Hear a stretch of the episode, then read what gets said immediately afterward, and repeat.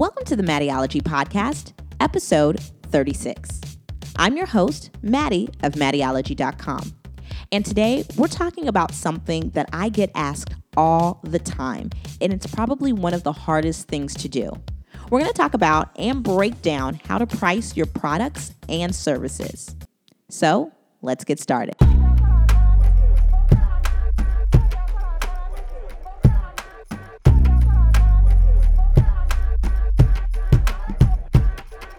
So, pricing your products and services is so, so, so, so, so, so tough.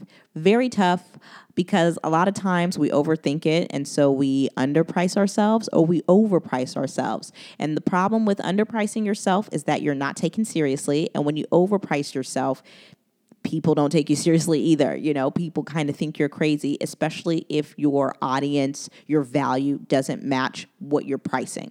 So, we're going to break down three things you absolutely need to know to price this properly. So, this is great for you if you're considering opening an online business with tangible products. This is great if you're an infopreneur and you want to price courses or ebooks. This is even great if you're a blogger like myself and you want to know what to charge brands if you host an event or a brand campaign.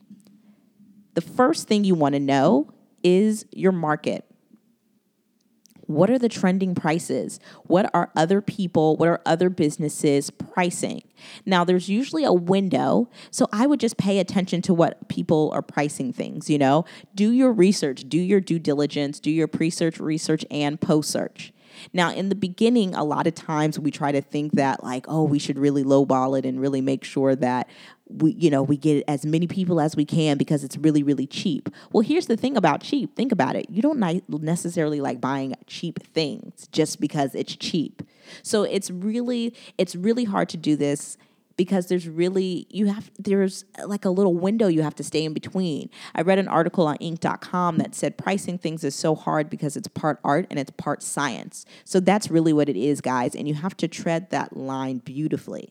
So figure out what the trending prices are in your market. So if an ebook is typically I mean, at the most, I mean, if it comes with extra things, but the average ebook is probably about 30 bucks. Don't price it $7 or don't price it $2 because you want to get a bunch of people to buy it. And you don't want to price it for $99 because you only want to sell four to meet your goal. So you want to make sure that you're paying attention to the prices in the market and that you understand why it's being priced as that. You also want to make sure you understand why the industry prices things like that. I think once you understand, it'll make it a lot easier to price things a lot more effectively. This transitions beautifully into my second point, which is know your audience. This is really, really, really important. And this is something that is the, it's probably the number one thing that's overlooked. We don't think about our audience. And this is why, especially if you are an online business owner or if you're a blogger, this is why your email list is so important. Know your audience, okay? Now, you definitely want to make sure that you have an email list and you want to make sure you have at least 5,000 people on it. Now, it's going to take you a while to get to 5,000, but if you're proactive and intentional and you have a lead magnet and you have an opt in, it really won't take you that long. You can easily get 5,000 email subscribers if you're consistent, you're creating great content, and especially if you're a business owner, you're active in social, you're paying attention to your customers, you can totally do this. But you want to pay attention to your audience because you want to pay attention to their pain points so if their pain point is that they don't have a job or they're college students and stuff like that, if you're marketing to college students, then yes, a price it's definitely going to be a different price point than a 30 something year old with a job that's almost paying them six figures and they have a family. The price points would be different because the pain points are different the way you just determine your price point for your audience is based on the pain point of your audience. This is really important, you guys. The way you price point something for your audience is based on the pain point of your audience. This is so key. You also want to pay attention to what they need from you, and you also want to make sure that you get it to them quickly. So you want to make sure that whatever your audience needs that you can get it to them the most quickly. So even in an information product, if people want to know how to monetize their blog, you need to make sure you tell them how to monetize their blog in a certain amount of time. If you're just telling me how to monetize my blog, it's not really worth it to me. I'm more likely to buy an ebook from somebody who tells me how how quickly I can monetize my blog versus just like just the general title. So make sure you pay attention to that. And the reason why an email list is so important is because if you have a lead magnet, then you will build a better audience. So if you have an audience of 20,000 people and you sell a product and you only sell 20, then guess what? You probably either didn't have a great product, and if you did have an amazing product, you did not have a good audience. So the goal is to build a better audience. It is way more important to have a thousand focused, intentional followers, readers, customers who will pay $100 a year versus 100,000 people who won't even give you 10 bucks a year. This is so important, you guys. So make sure you're building better audiences and you're much more intentional with how you go about getting your traffic and building it. Lastly, you absolutely need to know your value.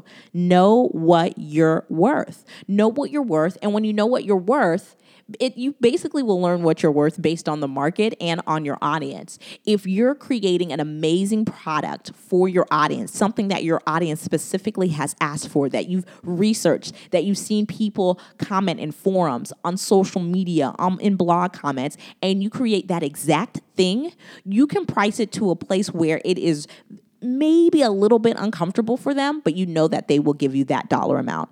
And you can do that in that dollar amount as long as it's trending as a price in your market.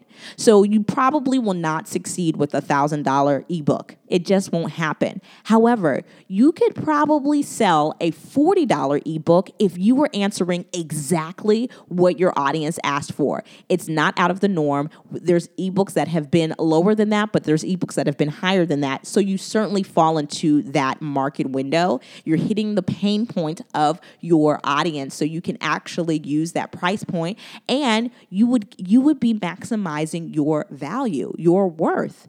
Now, here's another thing you also need to keep in mind when you know your value. You also have to be very realistic about what your revenue goal is, okay? So, if you want to make $100,000 a year and you're only to create one $29 ebook, that's probably not to happen for you, not in a year. So, because if you have an audience of 1,000 people, you create a $29 ebook, even if every single person bought that ebook, that's only $29,000. So to make $100,000 from a $29 ebook, you would have to sell 3,500 ebooks. You have to be really realistic about what you're doing here. Now, this is totally great and, and, and possible for you if you have an audience of five, maybe even an audience of 10 people. But that audience, first of all, needs to be your email list because then with your email, anytime you come up with something, you can pitch them. Anytime you come up with something, you can let them know hey, I have an event going on. Hey, I have a new ebook. Hey, guess what? I have a new t shirt company. So, this is really important. Know your value and your worth. Be very realistic about your revenue goal, and all of those things will start to click for you. Hopefully, this has helped. It's just such a fragile topic because you do have to tread a very, very thin line. And here's the thing you also have to be very comfortable with selling yourself. So, you want to be not pushy, but you don't want to be docile and really kind of shy about it. You definitely want to do your research on sales. You definitely want to maybe even take some courses on sales because closing a sale is basically what is going to make you successful once you price out these products and services. Remember, it's not about what you're saying, it's about how you're saying it. I love it when you guys ask me questions. Be sure to email me at askmaddie at maddieology.com with your name, city, and URL so I can give you a shout out and possibly answer your question on the next podcast. I'm also on social everywhere. You can find me on Twitter, Pinterest, and Facebook at Maddieology. If you have a question for me on social, be sure to hashtag it Ask Maddie. I'd also really appreciate it if you jump on iTunes and rate this podcast. If it helps you and you love it, be sure to give it five stars and take an extra two seconds to give it a great review. I hope you guys are having a marvelous day. Make sure you slay your day, make sure you David your Goliath, and most importantly, make sure you live what you love. I'll talk to you guys next time here on the Maddieology Podcast.